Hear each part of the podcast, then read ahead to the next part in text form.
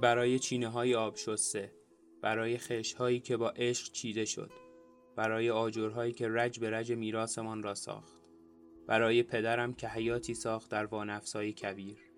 با درختانی از انار، انجیر و حوزی که خاکی زمین را به آبی آسمانش پیوند زد و برای مادرم که سرزمین من است. به بادگیر خوش اومدید.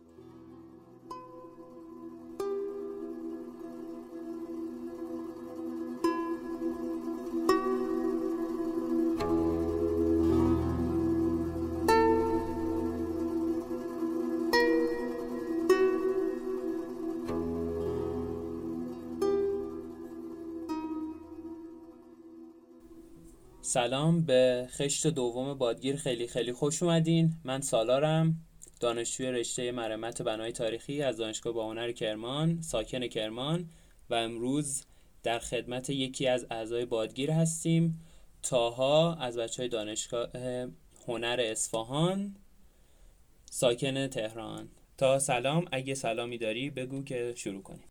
سلام می‌کنم به همه دوستای عزیز شنوندهای خوب بادگیر.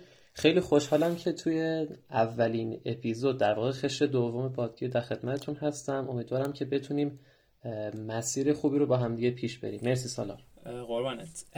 اولین سوالی که پیش میاد برای هممون اینه که ما چی شد که به اینجا رسیدیم؟ مرمت رو انتخاب کردیم چهار سال توش درس خوندیم و الان حسمون چیه راجع به اون چهار سال و حتی اون حس انتخاب رشته چی شد که اصلا اینجوری شد؟ ببین شاید نشه خیلی قطعی در موردش صحبت کرد. برای اینکه احتمالا یک تجربه شخصی خواهد بود که برای هر کسی متفاوته. ولی برای من به شخصه اینجوری بودش که اولویت دومم مرمت بنا بود. یعنی خب طبیعتا چیز دیگه رو در نظر داشتم و برای اون داشتم بیشتر می جنگیدم و تلاش می کردم اما اتفاقاتی توی مسیرم افتاد که ناخواسته شاید به سمت مرمت کشیده شدم حالا ناخواسته یا اتفاقی. و بعدش توی رشته مرمت اوایلش اتفاقا شاید خیلی حس خوبی هم نداشتم. به مرور زمانی که با فضای مرمت آشنا شدم حس کردم که جای درستی اومدم و حالا خوشحال هم بودم از این حضورم. من دیپلمم ریاضی بود. سال آخر دبیرستان در واقع پیش دانشگاهی تغییر رشته دادم به هنر و کنکور هنر کلا دادم. من خب روز کنکورم اتفاقی افتاد که مثلا یادم از اون پیش بینایی که میشدش بر اساس نتایج آزمونهای آزمایشی و حدس و گمانهایی که زده می‌شد رتبم خب به اون خوبی نشد بدتر شدش. من مثلا گفتم بین بازه مثلا 80 تا 120 میشه احتمالا ولی خب شدم مثلا 200 خورده ای و خب خیلی سرخورده شده بودم و اینها گفتم که همه اون خواسته ها و اینا برباد رفتش. اما موقع انتخاب رشته حالا بر حسب اون انتخابی که کردم مرمت بنا قبول شدم و خوشحالم هستم از اون انتخابم الان. اون اول شاید گفتم که بعدها بعد از کارشناسی تغییر رشته میدم میرم معماری مثلا برای ارشد یا مثلا میرم معماری داخلی شهرسازی یکی از این رشته های نزدیک و مرتبط بهش. و خب الان اینجوریه که من اومدم مرمت و تقریبا میشه گفتیم چهار سال کارشناسی هم تموم شده شد در شرف ارشد الان هستم. یه سوالی که الان اینجا پیش میاد اینه که تو قبلا با مرمت آشنایی داشتی پس؟ یعنی یه پیش زمین فکری داشتی که توی گزینه‌هات بوده مرمت درسته؟ آره من به واسطه حالا دوستانی که در واقع پدرم داشتش که اونها مرمت خونده بودن و توی میراث فرهنگی هم کار کرده بودن مقداری با فضای مرمت آشنا بودم می‌دونستم که یک قرابت هایی با رشته معماری داره و حالا درست نمی‌دونستم تا چه میزان ولی توی تحقیقاتی که کرده بودم می‌دونستم که یک همچین قرابتی رو داره. و من زمانی که رشتم ریاضی هم بود قبل از اینکه تغییر رشته بدم توی ذهنم این بود که اگر من خواستم همون کنکور ریاضی رو شرکت بکنم احتمالا اولین گزینم معماری می بود. و حالا که داشتم کنکور هنر می‌دادم خیلی طبیعی بود که مثلا در کنار طراحی صنعتی که گزینه اولم بود مرمت بنا رو هم مثلا بهش فکر بکنم. خصوصا که اینا توی یه دونه زیر گروه بودن توی کنکور سراسری. و خب آره یک پیش کلی داشتم در موردش. خب اگه منم بخوام راجع رسیدنم به اینجا بگم این بود که من علاقه به هنر رو داشتم. ولی ترجیح دادم که ترجیح که یه سری عوامل باعث شد که دبیرستان رو ادامه بدم و به هنرستان نرم حقیقتش و رشته تجربی رو خوندم. توی سال کنکور یه اتفاقی رخ داد که ترجیح دادم کنکور ریاضی بدم. ولی با توجه به اون مشاورهایی که گرفتم همون کنکور تجربی رو دادم. در کنارش کنکور هنرم دادم. و با توجه به اون چیزی که نخونده بودم برای کنکور هنر رتبم خیلی بد نشده بود. موقع انتخاب رشتم که رسید خیلی ناراحت بودم چون که می‌دونستم اگه می‌رفتم ریاضی خیلی اتفاق بهتر برام میافتاد یا حداقلش این که هنر رو از همون اول میخوندم خیلی خیلی به نفعم بود. ولی رسیدم به اینجا که باید انتخاب رشته می‌کردم انتخاب رشته انجام دادم. چند تا از رشته هنر رو گذاشتم. مرمتم جزش بود. چند تا از رشته های تجربی هم بود. و خودم خیلی امیدی نداشتم به قبول شدن کلا. حتی گفتم اگر یکی از رشته هنرم بیارم نمیرم. میمونم پشت کنکور. ریاضی می‌خونم و دقیقا این تو. معماری و ادام یعنی معماری می‌خونم توی سال بعدش. چون خانوادهمون بودن افرادی که معماری بخونن و علاقه رو داشتم که معماری بخونم ولی با مرمتم یه آشنایی خیلی کوچیکی داشتم به واسطه خالم و پسر خالم که یه سری توضیحات راجع مرمت داده بودن. یه آشنایی داشتم. خیلی برام گنگ نبود حقیقتش. منم مثل تو دیدم که مرمت قبول شدم. مرمت با هنر کرمان. و تصمیم گرفتم که ادامه بدم و دیدم که اگر نمی‌تونم کلا هر جا که نتونستم انصراف بدم.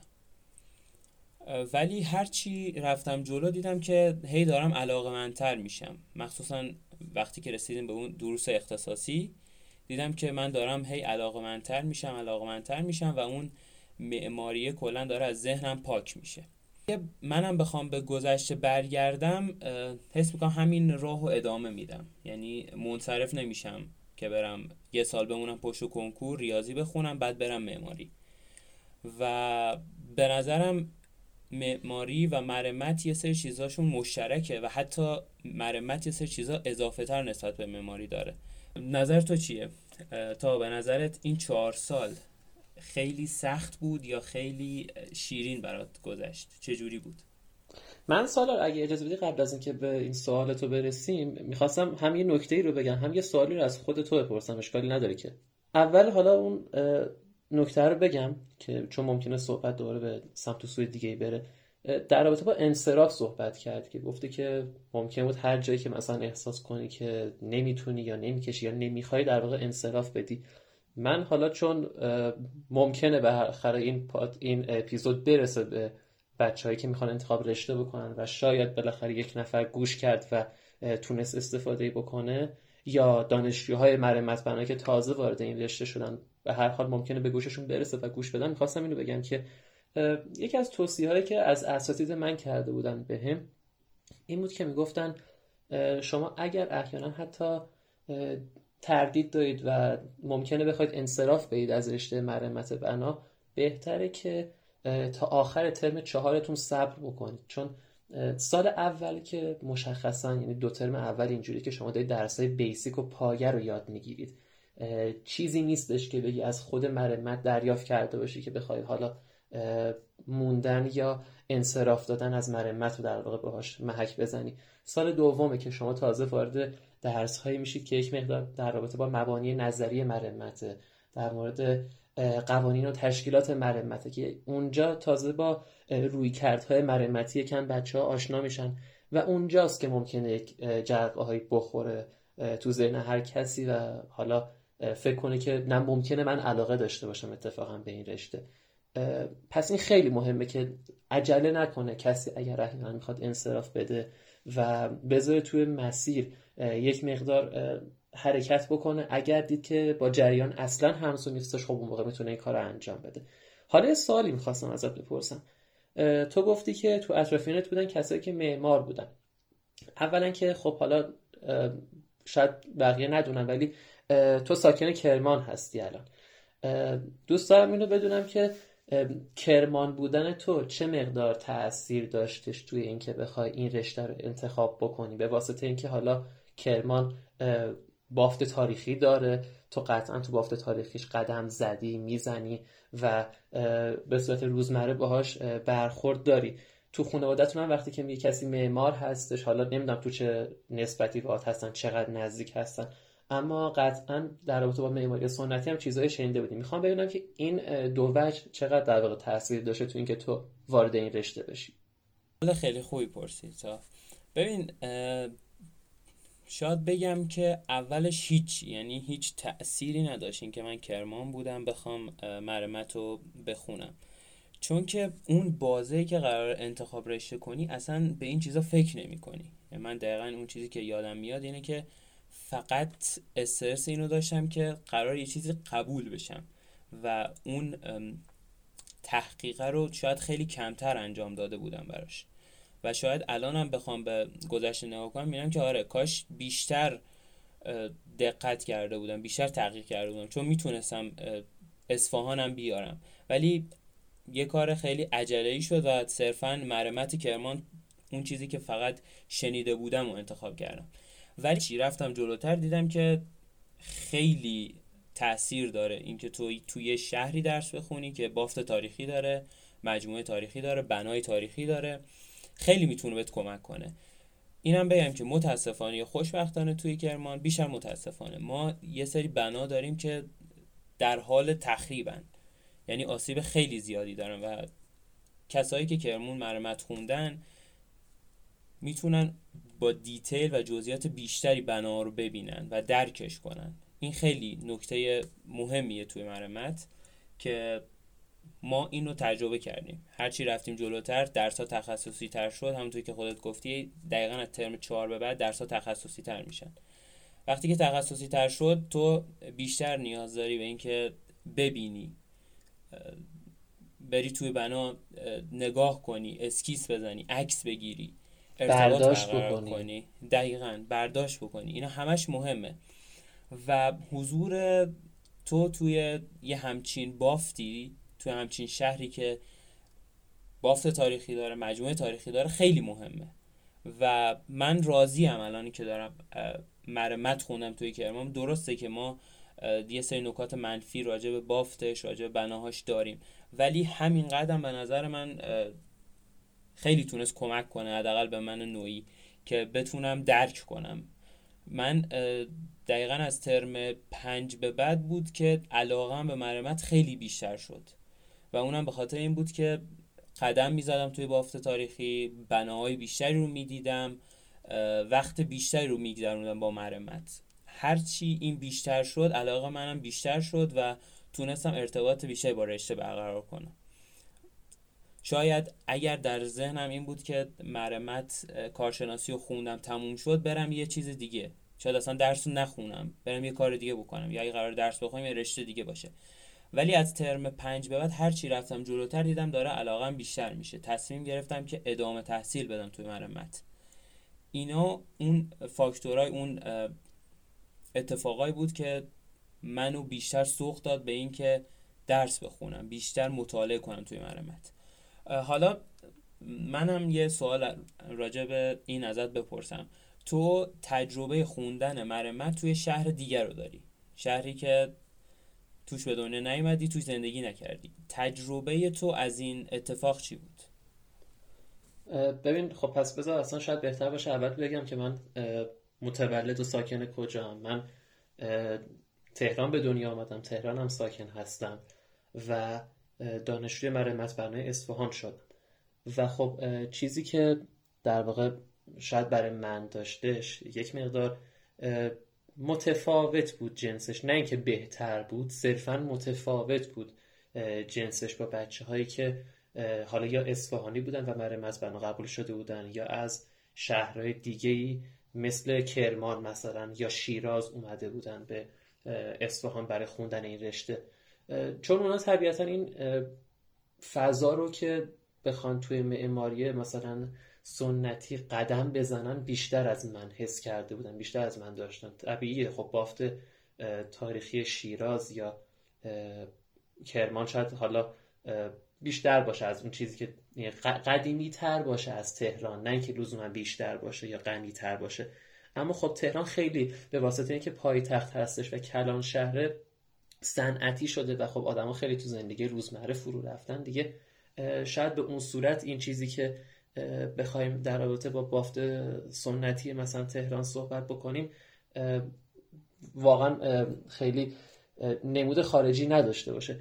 برای همین منی که رفته بودم توی یک شهر دیگه مثل اصفهان که واقعا شاهکارهای معماری خلق شده اونجا درس خونده بودم. تازه با یه همچین چیزی داشتم مواجه می شدم خیلی برام متفاوت بود. اینکه مثلا تو تو شهر وقتی که قدم می‌زدی مثلا از, از این ور زاینده تا اون ور زاینده می‌رفتی شاید دو سه تا بنا یا محبته تاریخی رو می‌دیدی که هر کدومشون یک ارزش والا و خاصی مثلا داشتن. یا مثلا ما دانشگاهمون خب مثل بقیه دانشگاه ها نیستش که یه محوطه مشخصی باشه دورش مثلا حسار کشیده باشن و دانشکده های مختلف توی همون سایت باشه توی همون فضا باشه. ما دانشکده هم تو سطح شهر پخشه. من به شوخی برای دانشگاه هنر اصفهان همیشه میگم که دانشگاهی به وسعت یک شهر که شما از در واقع مثلا دانشکده معماری و شهرسازی که پشت ساختمان آلی قاپو پشت میدون نقش جهان هستش اونجا بخوای بری سمت دانشکده حفاظت و مرمت که در واقع دانشکده ما بود که توی جولفا هستش بعد در یک مسیری رو بری از زاینده رود بگذری و اینها. کل شهر رو داری می‌بینی. خیلی از این بناهای تاریخی رو در واقع داری می‌بینی. و نفس اینکه تو اصلا داری توی یک بنای تاریخی تحصیل می‌کنی یک جایی که یک خونه تاریخی بوده مثلا دانشکده حفاظت و مرمت دانشگاه هنر اصفهان یه دوتا خونه تاریخی هم به اسم خونه های سوکیاس و خانه داوید. که خونه دو تا فرد ارمنی بوده دو تا خانواده ارمنی که توی محله جولفا زندگی می‌کردن و حالا اینها رو دانشگاه در واقع خریداری کرده مرمتشون کرده و آمادهشون کرده برای در واقع استفاده تحصیلی و آکادمیک. و خب حالا این تو تصور کن برای یک پسر جوونی که مثلا 18 سالشه از تهران پا شده رفته اصفهان توی یک همچین فضای شروع کرده درس خوندن. چقدر می‌تونه این مثلا متفاوت باشه و چقدر ویژگی های خاص خودشو داره. این اتفاق فکر کنم کمک خیلی زیادی هم بهتون کرد درسته؟ به همتون نه تنها خودت. حتی به نظرم بچه های دیگه که داشتن درس میخوندن حتی اونایی که خودشون اصفهانی بودن. درسته یا نه؟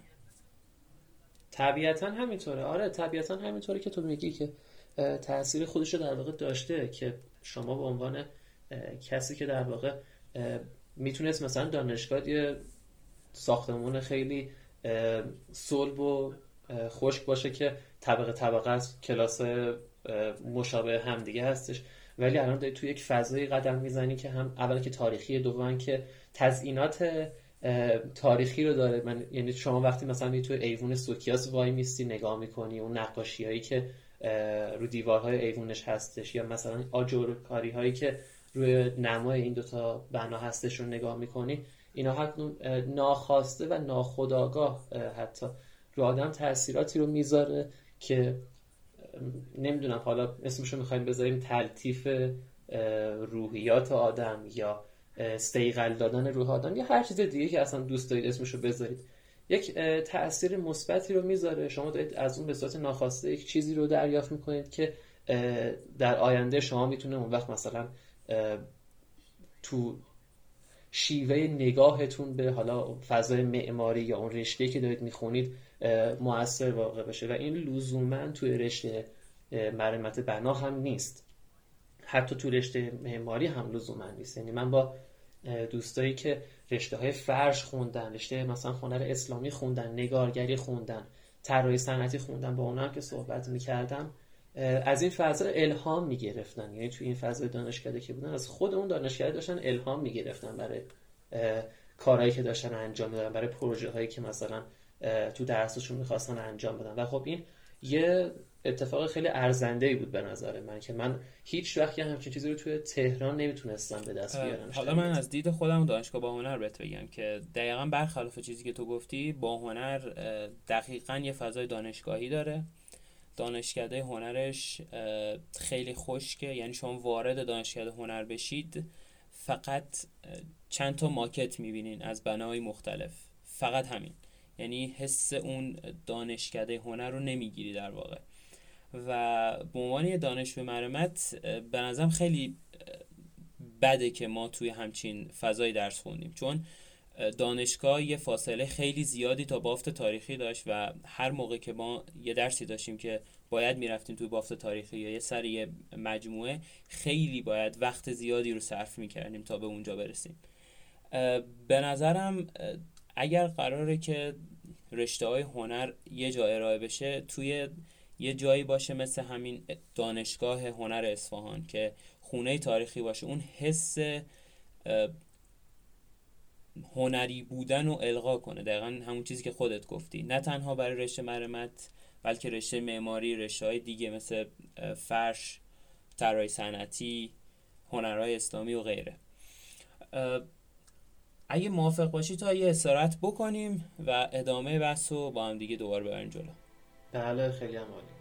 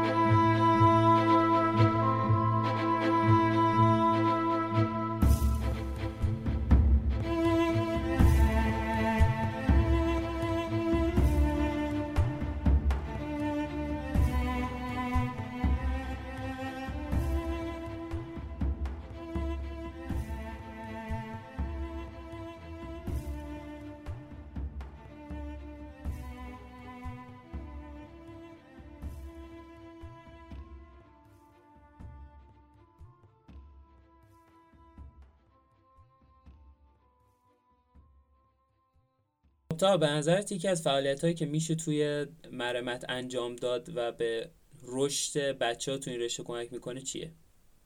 ببین اگر منظور در رابطه با فعالیت توی دوره کارشناسیه یا کلا تو دوران تحصیل کار زیادی میشه کرد یعنی این چیزی که می‌خوام بگم نمی‌خوام بگم که صرفا همینه اما طبیعتا یکی از چیزهایی که می‌تونه کمک بکنه که بچه ها هم لینک های بهتری بگیرن همین سری تجربیات این وسط به دست بیان یکم پخته بشن و اینها. و ضمنا توی فضای آکادمیک هستش خیلی دور نمیشه از اون فضای خودشون توی دانشگاه. می‌تونه فعالیت توی انجامهای علمی باشه. هر رشته توی دانشگاه یک انجام علمی برای خودش داره که در واقع به نیازهای علمی دانشجوها داره در واقع رسیدگی می‌کنه نه نیازهای آموزشیشون نیازهای علمیشون. که یک مجموعه وابسته به خود دانشجو هم هست. یعنی خود دانشجو دارن ادارش می‌کنن و بستر مناسبی برای اینکه بچه ها بخوان اونجا یک مقدار خودشون یک تمرین هایی بکنن یک فعالیت هایی بکنن که شاید در در آینده حالا براشون یک پیش زمینه هایی رو فراهم کرده باشه که بخوان کار مهمتری رو انجام بدن. فکر می‌کنم بگیش همین انجامهای علمی باشه در واقع. من خودم تجربه حضور در انجمن رو دارم و به نظر خودم هم خیلی می‌تونه کمک کنه به بچه ها ولی قبل از اون یعنی قبل از وارد شدن به انجمن یه سری چیزها رو باید بچه ها بدونن. اینکه شما وارد انجمن میشین انجمن رو نمی‌تونید تنها اداره کنید. انجمن یه کار تیمیه. انجمن یه چیزی که باید روش کار بشه یه کار گروهیه. و هر چقدر این گروه متحدتر باشه به اهدافش بیشتر می‌رسه.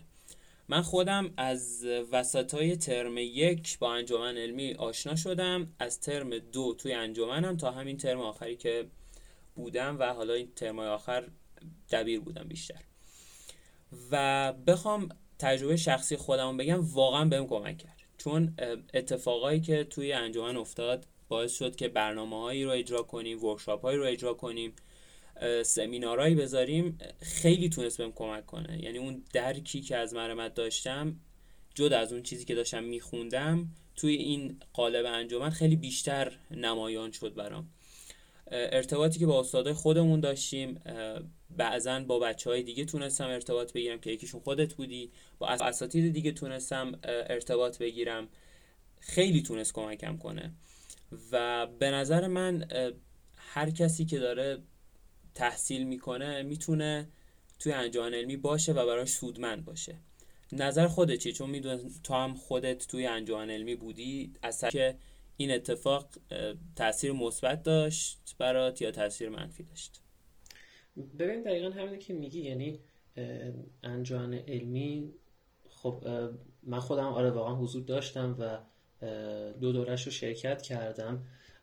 برای من از تجربه که داشت این بود که حداقلش تونستم در واقع یک سری یعنی کمترین شاید حداقل چیزی که بگیم بود که من تونستم یک لینک هایی رو دریافت بکنم یک لینک هایی رو بگیرم آشنا بشم با یه سری آدما که طبیعتا اگر وارد انجام نمیشم شاید هیچ وقت اون لینک ها رو پیدا نمی‌کردم. یا توی مدت های خیلی دورتری مثلا با اون آدما برخورد می‌کردم. این خب یه ویژگی واقعا مثبتش بود. یه دغدغه ایجاد میشه کلا وقتی شما وارد انجام میشی که بتونی یک فعالیتی بکنی یک برنامه برگزار بکنی. حالا می‌خواد این برنامه تحت قالب یک کلاس باشه یک ورکشاپ باشه یک سمینار باشه یک وبینار باشه. یه حتی دور همیه مثلا کروکی یا اسکیس باشه که بخوای برگزارش بکنی. چالش هایی توی این مسیر وجود داره که شما باشون آشنا میشی. حالا فارغ از اینکه اون پروسه اداری و سر کله زدن با یه سیستم اداری مثل دانشگاه رو می‌فهمی که چه جوریه و چقدر می‌تونه حالا تلخ باشه. اما در کنارش این رو هم در واقع می‌فهمی که یاد می‌گیری چطوری مثلا می‌تونی با یک استادی که ده 15 سال 20 سال شاید حتی سی سال از تو سابقه حضورش توی این فضا بیشتره چجوری برخورد بکنی؟ چجوری ازش دعوت بکنی برای یک کاری و برای مثلا یک برنامه ای اینکه تو جلو میری و اون آدم با تو آشنا میشه و تو رو می‌شناسه ممکنه بعدها به واسطه همین آشنایی برای تو مثلا فرصت هایی رو فراهم بکنه چه برای کار چه برای تحقیق و پژوهش یا موارد این چنینی که می‌تونه یک سرمایه گذاری هم در واقع به باشه برای آیندت که چه کاری مثلا می‌تونی بعدها انجام بدی که مفید تر باشه برات؟ این از اون فواید انجام علمیه.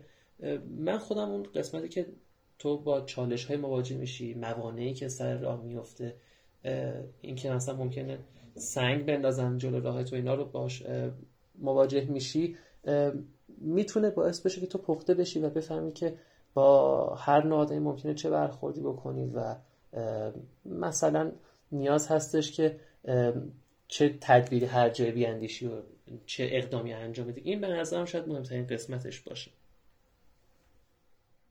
و اینکه حالا توی سالی که ما داشتیم درس می‌خونیم دو سال آخرش خوردیم به یه پدیده به اسم کرونا. این کرونا یه تأثیری روی درسمون گذاشت یه تأثیر روی روی انجمن گذاشت. می‌خوام ببینم که نظرت راجع به تأثیر کرونا چیه کلا روی رشته و روی انجمن. ببین کرونا خب دروغ نخواهیم بگیم هم یه سری تحولات مثبتی رو پیش آورد هم طبیعتا خیلی تحولات منفی اتفاق افتاد. مثلا از اون تحولات مثبتش این بود که خیلی آمون رفتیم سراغ این که بخوایم به صورت مجازی یک ارتباط هایی رو در واقع ایجاد بکنیم و از بستر فضاهای آنلاین مثلا استفاده بکنیم برای گسترش دادن و توسعه ارتباطامون. مشخصا حالا برای اینکه بقیه هم بدونن من و سالار خودمون همینجوری با هم دیگه آشنا شدیم. یعنی صرفا زمانی که حالا من تو انجام علمی تو انجام علمی مرمت هنر اصفهان دبیر شدم با دوستان انجام علمی دانشگاه با هنر کرمان ارتباط گرفتم و بعد در کنارش با سالار آشنا شدم و خب سالار رو هم مثلا کمابیش ارتباطمون با هم حفظ کردیم. ما یک کلاسی برگزار کردیم به صورت مجازی که سالار اونجا مثلا اومدش من رفتم تو برنامه اونا و خب این حالت interactive همچنان وجود داشتش و این ارتباط حفظ شد. خب این طبیعتا یکی از این های مثبتش بود که حتی اگه مثلا ما تو انجام علمی می بودیم و مثلا کرونا نمی شدش ما تو این بسترها به اجبار نمی اومدیم شاید خیلی از این ارتباطات که الان داریم رو هم باز نمی داشتیم یعنی خود این کرونا تو این ارتباط گرفتنه خیلی موثر بودش به نظر من. اما خب طبیعتا خیلی در واقع مسائل و مشکلاتی رو هم به وجود آورد دیگه. یعنی خیلی از برنامه که می‌خواستیم برگزار بکنیم رو محدود بودیم. برنامه حضوری نمی‌تونستیم برگزار بکنیم. برنامه هایی که دور هم بچه ها بخوان جمع بشن. مثلا ما مشخصا یک برنامه دور همی کوروکی رو ترتیب داده بودیم و همه مجوزاش رو هم گرفته بودیم. قرار بود که برگزار بشه. خورد دقیقا تو کرونا و نتونستیم اجرایش بکنیم و خب عملا اون برنامه کنار رفت. یعنی برنامه که کلی براش زحمت کشیده شده بود کامل دود شد رفت هوا اصلا اتفاق نیفتادش اون ایونت. خب اینا چیزای بدی بودش به نظرم که پیش می آورد. یا حتی اصلا تو قضیه درسی و آموزشی هم برای بچه ها ممکن مثلا کسالت رو به بار بیاره که دانشجو مثلا رغبت نمی‌کرد مثلا بخواد مجازی سر یک کلاسایی بشینه. خسته می‌شد.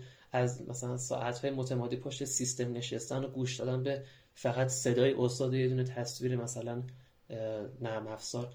و خب اینا چیزایی بودش که خراب کرد. من می‌دونم بودن بچه هایی که از راه های دوری می از مناطق محروم می که شاید عجیب باشه یک مقدار ولی واقعا امکان دسترسی به یه لپتاپ یه گوشی مثلا اسمارت فون که بتونن باش بیان تو کلاس مجازی شرکت بکنن نداشتن. اصلا اینترنت تو منطقهشون درست نمی‌گرفته که بخوان بیان و شرکت بکنن.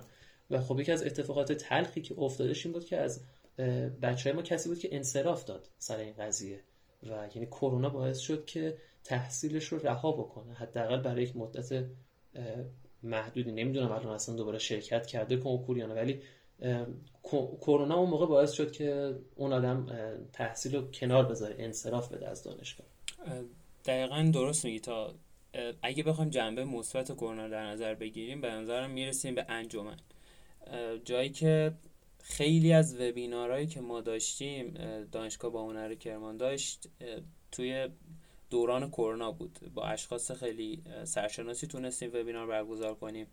ارتباط های خیلی خوبی گرفتیم. همونطور که خودت گفتی با بچه های اصفهان آشنا شدیم با تو آشنا شدیم با بچه های دانشگاه دیگه آشنا شدیم. تونستیم که ارتباطی بگیریم و خیلی مفید بود برای رشته. ولی جنبه منفیش هم بخوایم در نظر بگیریم این بود که دیگه بچه ها اونجوری که باید به درس اهمیت ندادن و درس یه جوری رفت تو حاشیه.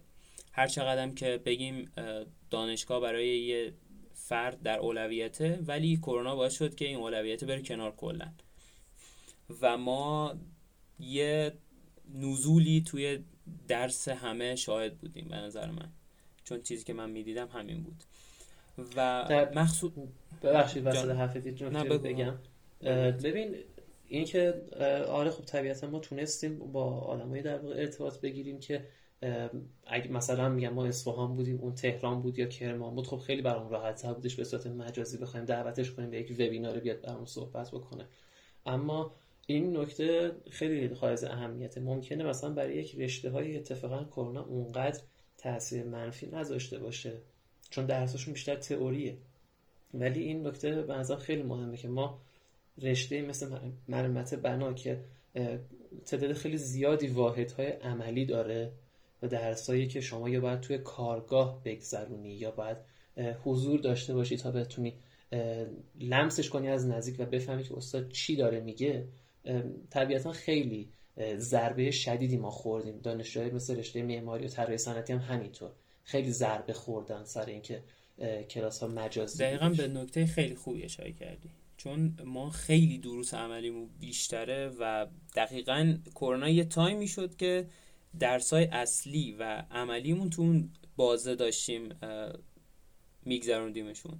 مثل تاقوقس مثل گره کاربندی مثل طرحهای معماری طرح یک و دو طرح مرمت بخش طرح مرمت یک طرح مرمت دو که باعث شد ما وقتی که اینا رو مجازی میگذرونیم کمتر بهشون توجه کنیم.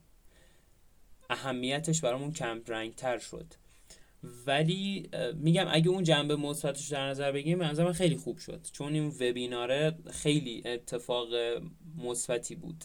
چون الان تمام دنیا اینجوری شده که اگر الان بخوان یه کاری انجام بدن قطعا در کنارش یه وبینار می‌ذارن. دست کارا خیلی خوبه که انجام بشه. ولی جنبه منفیش اینه که واقعا ما آسیب دیدیم بخاطر اینکه دروس عملی خیلی زیادی داریم از این جهت خیلی به ضررمون شد. تا حالا که به اینجا رسیدیم نقدی به چارت درسی هم داری یا نه؟ نقد به چارت درسی دارم آره. فقط قبلش باز من یه نکته خیلی ریزی بگم. یک جنبندی خیلی کوتاه شخصی در واقع می‌خوام انجام بدم. من به شخصی حس می‌کنم که کرونا رو اگه بخوایم یک جنبندی براش بکنیم به نظر من براینده منفیش بیشتر بوده تا براینده مثبتش به این خاطر که توی فاز رشته همه بچه ها شاید متاسفانه البته نیان و مثلا تو فاز انجام شرکت نکنه یا خیلی از برنامه هایی که دانشگاه داره برگزار می‌کنه در حالت عادی رو شرکت نکنن توش چه وبینار باشه چه سمینار باشه چه کلاس باشه ولی برنامه های در واقع منظورم کلاس فوق العاده بودش فوق برنامه نه کلاس درسی. ولی تو فضای آموزشی دانشجو یک تعداد واحدی رو برداشته و موظفه که بیاد اون واحد رو بگذرونه.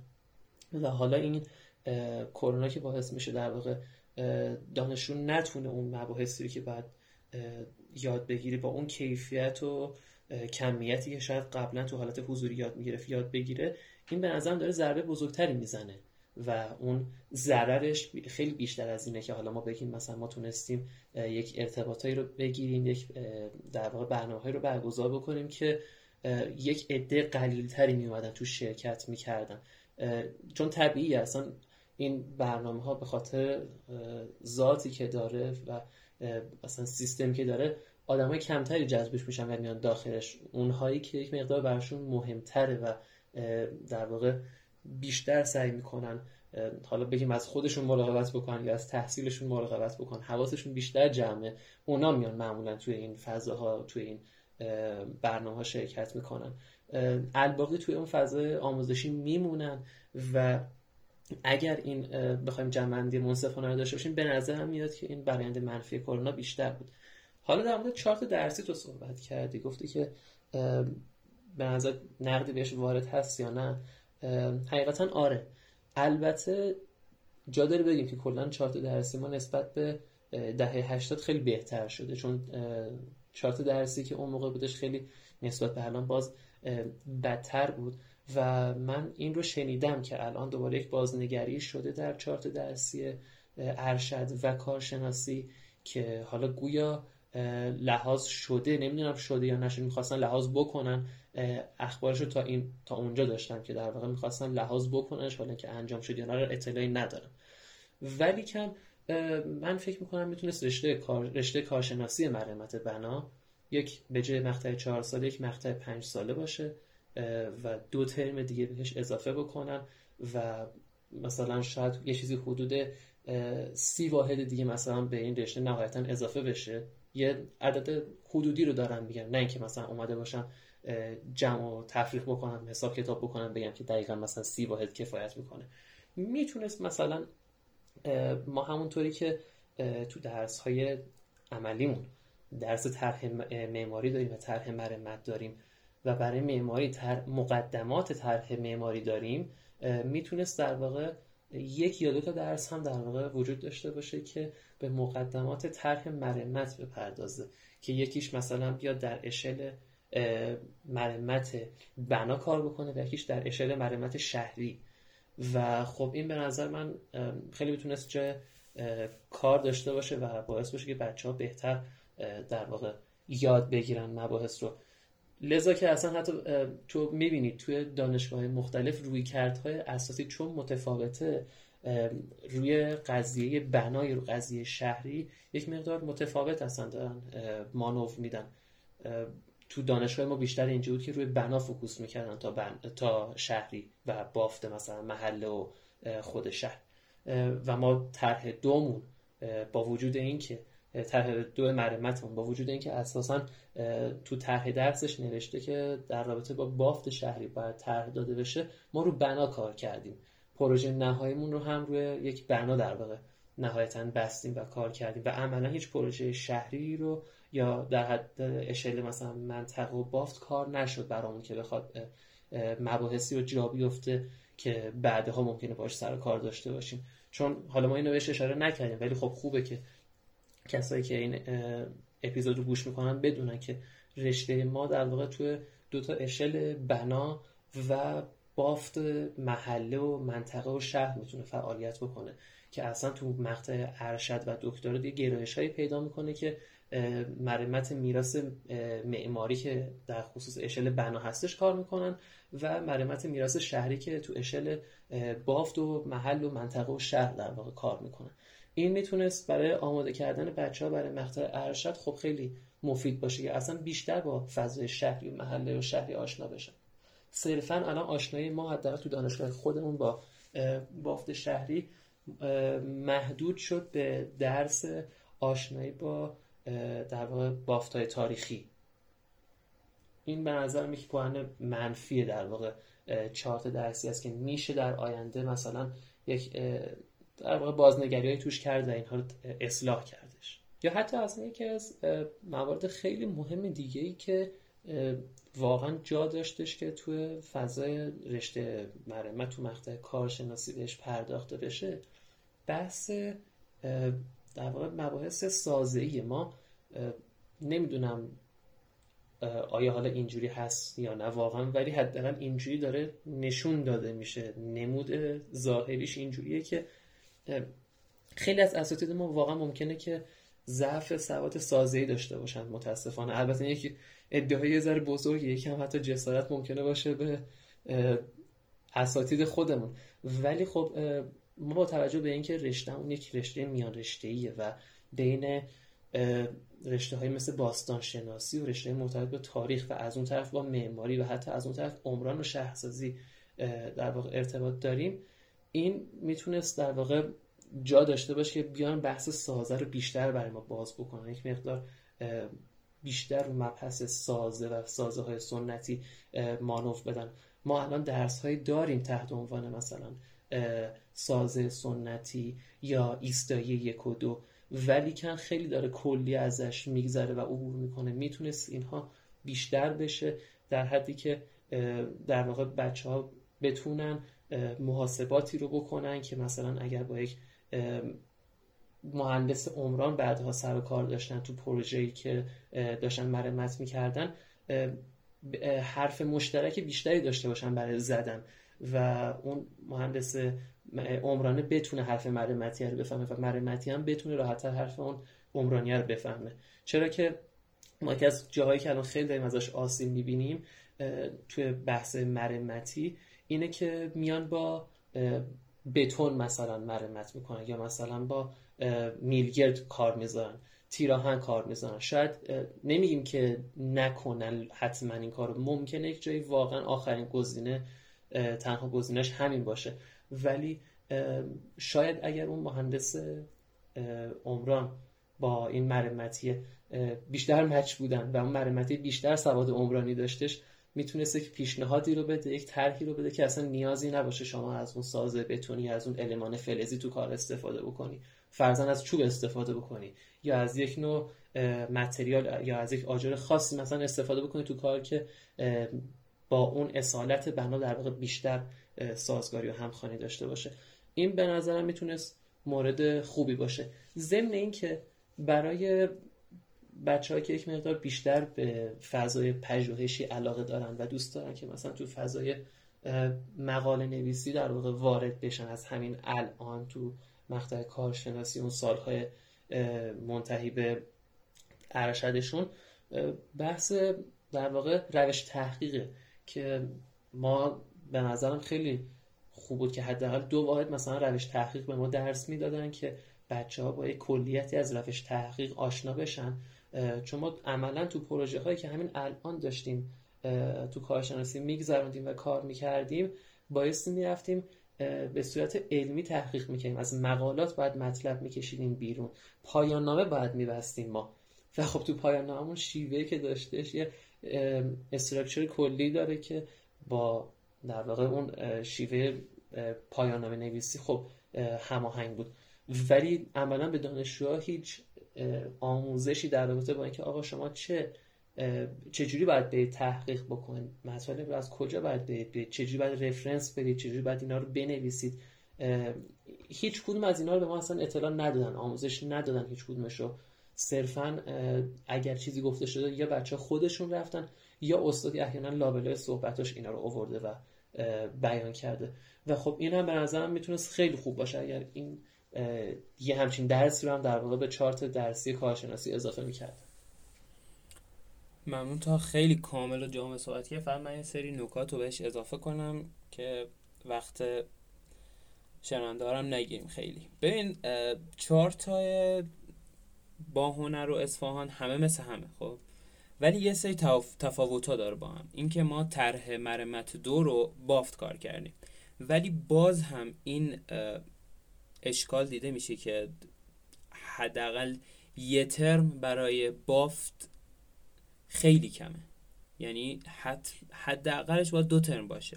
به نظر اگر قرار بود که طرح دو رو ما در قالب طرح مرمت بافت تاریخی داشته باشیم خوب بود که اینو در دو ترم داشته باشیم. یا مثلا درسی مثل باستان شناسی یه درس خیلی جامع و مفید توی رشته ما. باید در قالب درس ارائه بشه. مثلا باستان شناسی یک و باستان شناسی دو که بشه تمام مطالب رو پوشش داد و بچه ها بیشتر یاد بگیرن. و اینکه یه سه چیزا باید کم بشه. مقدمات طرح طرح معماری خود طرح معماری حداقل یکی از اینا باشه. نه اینکه ما 13 واحد از این داشته باشیم و خیلی ها شاید به دردمونم نخوره حتی. درسته به دردمون می‌خوره ولی اگر این 13 واحد اختصاص داده شد به درس های تخصصی مرمت خیلی خیلی بهتر بود تا اینکه یه درس مثل معماری بهش پرداخته بشه. و من کاملا با موافقم. اینکه اگر می‌شد یه درس دیگه مکمل روش تحقیق باشه و اطلاعات بیشتری راجبش رو ما میخوندیم. و ما توی با هنر داشتیم اساتیدی که لابلای صحبتشون توی درس های دیگه اومدن بهمون راجع به روش تحقیق گفتن رفرنس ای گفتن و ازشون واقعا ممنونیم. ولی اگر در قالب یه درس دیگه باشه که مکمل روش تحقیق باشه خیلی خیلی می‌تونه کمک کنه به بچه ها و به نظرم رشته مرمت بهتر می‌تونه تدریس بشه به بچه ها خب تا دیگه رسیدیم به آخر کار می‌خواستم ببینم که چیز دیگه ای اگه جا مونده می‌خواستی بگی و من نپرسیدم ازت رو بگو. اگر نه که جنبندی تو بگو و ببینیم که به کجا می‌رسیم من یه چیزی فقط حالا قبل از جنبندی بگم در واقع می‌خواستم با اجازت یک مخالفتی باید بکنم تو صحبتی که کردی. اشاره کردی به اینکه گفتی در واقع یک بخش از اون درسه مثلا مثل مقدماتی یا طرح نماری رو می‌تونن ازش کم بکنن و به جاش مثلا یک از درس دیگر اضافه کنم من خیلی با این موافق نیستم حقیقتش. یعنی برای همین اصلا گفتم که رشته مرمت رو به چهار سال بکنم پنج سال. چون احساس کردم که اون درس ها نیاز هست که اتفاقا وجود داشته باشه که ما یک بیان معماری رو یاد بگیریم و به دست بیاریم و زبان مشترک با معمارها رو داشته باشیم و سواد معماری کسب بکنیم و حالا بعد از اونه که می‌تونیم در واقع بریم تو فضای فاز کار مرمتی و حالا طرحهای مرمتی کار بکنیم. این به نظرم خیلی خوب می‌شد که همه اینها در کنار هم دیگه می بود نه که مثلا ما بخوایم از این بزنیم به اون یکی اضافه بکنیم. من به شخص به نظرم اونجوری بهتر بود. حالا اگه بخوایم در واقع یه جنبندی انجام بدیم اول که خب این اپیزود و این صحبت های ما طبیعتا کم و کاستی های زیادی داشته. یعنی ما هیچ کدوممون هیچ وقت این نکردیم که مثلا این اپیزودی که داره ضبط میشه توش خیلی کامل صحبت ها و خیلی مثلا ما جامع داریم صحبت می‌کنیم و همه چی رو پوشش میده. طبیعتا ما نمی‌تونستیم اینجا بیایم چارت درسی مرمت رو باز بکنیم و بگیم که چه درس هایی داره. چون اگه بود که به یه همچین چیزایی بپردازیم خیلی گسترده و طولانی می‌شد. ولی حداقل در این حد که مثلا بخوایم یک سری کلیت هایی رو بهش اشاره بکنیم یه سری چیزهایی که از یک زاویه هایی ممکنه بچه ها کمتر بهش توجه بکنن یا کسایی که حالا هنوز وارد این رشته نشدن مرددن می‌خوان واردش بشن اصلا هیچ اطلاعی ازش نداشته باشن خب ما سعی کردیم که اینجا بهشون بپردازیم. در نهایت هم حالا با وجود اینکه ما مخاطبمون بیشتر بچههایی نیستن که بخوان الان وارد این رشته بشن. هیچ هیچ جامعه هدف رو هنوز مشخص نکردیم براش. ولی فکر می‌کنم که خوب باشه. حالا این رو در انتهای کار بگیم که از همه چیز مهمتر اینه که خود فرد احساس کنه که جای درستی قرار داره. و ما اصلا هدفمون تو این اپیزود این نبودش که بخوایم بیایم کسی رو لزوما به سمت رشته مرمت متمایل بکنیم یا عمدن ازش منحرفش بکنیم. طبیعتا دوست داشتیم یک واقعیت هایی رو بیان بکنیم این وسط که یک اطلاعاتی رو به کسی که می‌خواد شاید انتخابی انجام بده الان کرده باشیم کمک هایی رو بتونیم انجام بدیم که با دید بازتری انتخاب بکنه.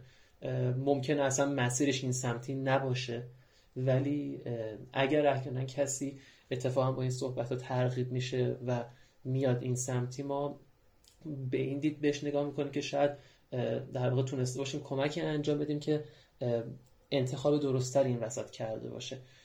این فکر می‌کنم مهمترین رسالت ما حداقل تو این اپیزود بودش. نمی‌دونم سوالات تو چقدر با هم موافقه دقیقا من کاملا با موافقم. اینکه این بادگیر این اتفاق بادگیر صرفا این بود که اون تجربیاتی که خودمون توی مرمت کسب کردیم و بیایم به اشتراک بذاریم برای افرادی که شاید براشون بتونه مفید باشه و حتی افرادی که دوست داشته باشن یه اطلاعاتی فقط داشته باشن راجع به مرمت. مثلا مرمت چیه؟ چه چیزی هست؟ و الان هم چون توی یه بازه هستیم که بچه ها دارن انتخاب رشته می‌کنن بر دانشگاه فکرم که می‌تونه مفید باشه. پس اومدیم به اندازه اون چیزی که خودمون تجربه کردیم رشتمون رو باز کردیم و بعضا شاید نقدش کردیم وگرنه من خودم شخصا در جایگاه نیستم که بخوام چارت درسی یه دانشگاه رو بیام نقد کنم. صرفا اون چیزایی که خودم دیدم اگر بودم جای یه فردی می‌تونستم یه سری تغییرات رو اعمال کنم گفتم و خیلی خوشحالم که تونستیم این اپیزود رو ببریم جلو و به چیزهای خیلی خوبی رسیدیم. من خودم خیلی لذت بردم. و امیدوارم که شما هم این اپیزود دوست داشته باشین. یه خواهش دارم ازتون. اونم اینه که اگر فکر می‌کنین که این اپیزود می‌تونه کمک کنه به کس دیگه ای حتما حتما حتما اینو براش بفرستید. این اپیزود رو براش بفرستید. این کار باعث میشه که هم به اون فرد کمک کنید هم به بیشتر شنیده شدن بادگیر. برای ارتباط با بادگیرم شما سه تا راه دارین. توییتر، تلگرام و اینستاگرام که تمامی لینک ها توی توضیحات هست. و حتما حتما اگر نقد و پیشنهادی دارید اونو با ما در میون بذارین. تا دیگه حرفی تو داری یا نه؟ دیگه خدافزی کنیم. نه صحبت خاصی نیستش. امیدوارم که اگر کم کاستی چیزی داشته حالا شنونده ما این رو ببخشن به خوبی خودشون.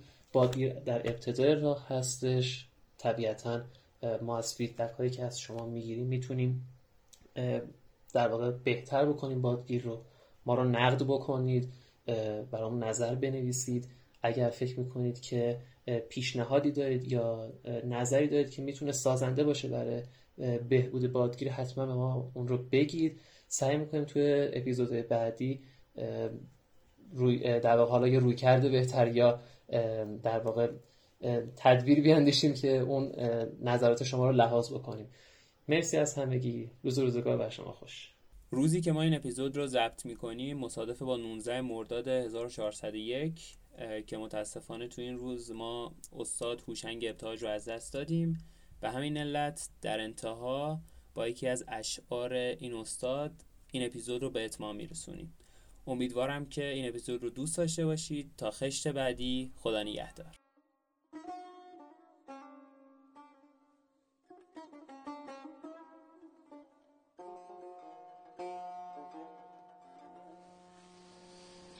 پیش ساز تو من از سحر سخن دم نزنم. پیش ساز تو من از سحر سخن دم نزنم. که زبانی چو بیان تو ندارد سخنم. ره مگردان و نگه دار همین پرده راست تا من از راز سپهرت گرهی باز کنم.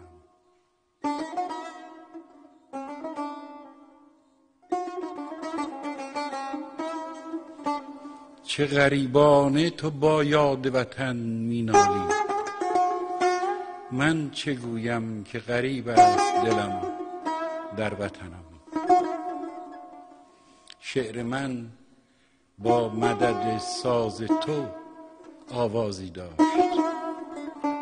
کی بود باز که شوری به چمن در فکنم